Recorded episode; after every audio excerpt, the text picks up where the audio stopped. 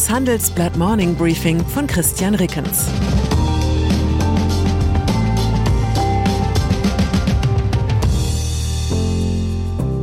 Guten Morgen allerseits. Heute ist Montag, der 12. September, und das sind unsere Themen. Befreiungsschlag. Russische Truppen auf der Flucht. Tiefschlag. Putin-Partei gewinnt Regionalwahlen. Abschlag. Europas Topkonzerne fallen gegenüber USA zurück. Nach einer kurzen Unterbrechung geht es gleich weiter. Bleiben Sie dran. Wie geht es weiter mit der Europäischen Union? Präsidentschaftswahlen in den USA, EU-Parlamentswahlen, geopolitische Krisen und wirtschaftliche Schwierigkeiten. Wir suchen Lösungen für diese Herausforderungen. Am 19. und 20. März auf der digitalen Europakonferenz von Handelsblatt, Die Zeit, Tagesspiegel und Wirtschaftswoche. Über die Zukunft Europas sprechen wir mit Bundeskanzler Olaf Scholz, Wirtschaftsminister Robert Habeck und vielen mehr. Kostenlose Anmeldung unter europe20xx.de. Ukraine. Die blau-gelbe Flagge weht über befreiten Ortschaften. Im Sumpf stehen zurückgelassene Panzer. Russische Soldaten versuchen verzweifelt zu Fuß zu fliehen. Die Bilder und Nachrichten vom ukrainischen Vormarsch im Osten des Landes sind eindrucksvoll. Doch in die Freude über den Erfolg der ukrainischen Armee mischt sich bei mir auch Beklemmung, nicht nur wegen der Opfer auf beiden Seiten, sondern auch wegen der möglichen Reaktion des Kremls. Schon antwortete Russland mit Artillerie- und Raketenangriffen, in Charkiw wurde ein Kraftwerk getroffen, in weiten Teilen der Ostukraine kam es zu Stromausfällen. Das wird noch nicht alles gewesen sein. Folgt auf die militärische Schlappe Russlands nun die Mobilmachung? Wenn die russische Armee ihre Reservisten einberuft und an die Front wirft, hätte sie zumindest zahlenmäßig eine gewaltige Übermacht. Allerdings haben die vergangenen Tage auch gezeigt, wie wenig Kräfteverhältnisse auf dem Papier aussagen, wenn auf der einen Seite ein ganzes Volk verzweifelt um seine Freiheit kämpft und auf der anderen Seite ein geschundener russischer Soldat steht, der oft selbst nicht weiß, für was er in der Ukraine sein Leben riskiert. Mit einer Mobilmachung kämen Krieg und Tod endgültig in jeder russischen Familie an, das Lügenmärchen von der begrenzten Militäraktion wäre entlarvt. Was als militärischer Befreiungsschlag beginnt, könnte zum Anfang vom Ende des Putin-Regimes werden. Russland. So weit ist es allerdings noch nicht.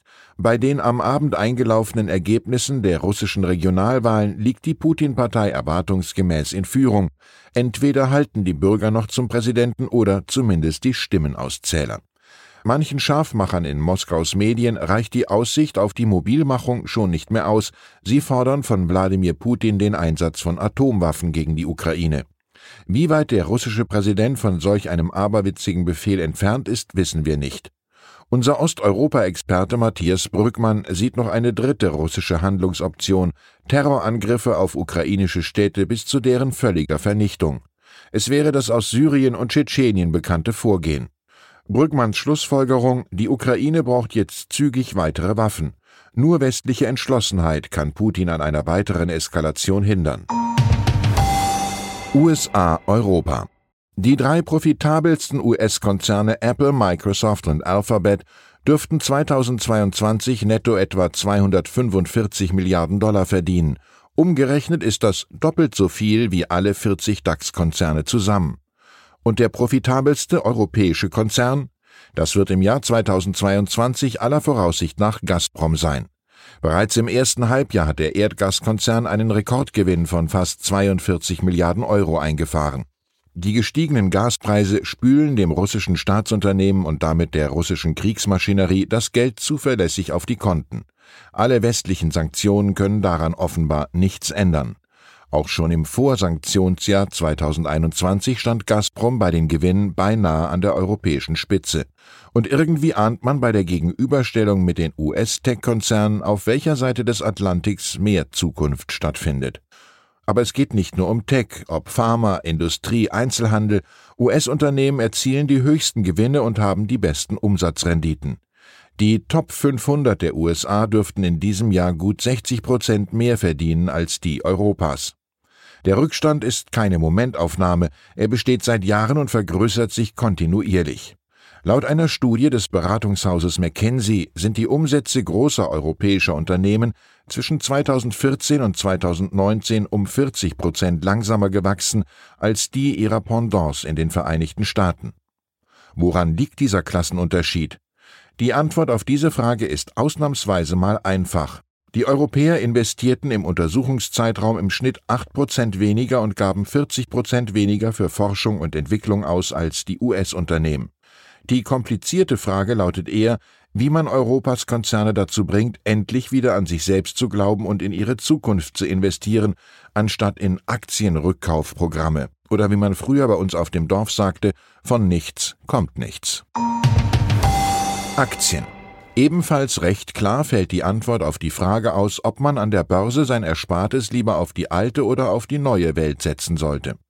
Die Aktien der US Top 500 sind wachstums- und renditestärker als ihre europäischen Gegenüber, dafür aber auch deutlich höher bewertet, und die deutschen Unternehmen rangieren gegenüber den übrigen europäischen Champions nochmal mit einem kräftigen Bewertungsabschlag. Doch die meisten Analysten warnen vor den vermeintlichen Schnäppchen aus Good Old Europe, so wie Mark Decker, stellvertretender Aktienchef bei der Quinted Private Bank der Muttergesellschaft von Merck Fink. Er sagt, er gehe davon aus, dass die Aktien der Eurozone im Vergleich zu den US-Aktien zunehmend unter Druck geraten werden. Queen Elizabeth.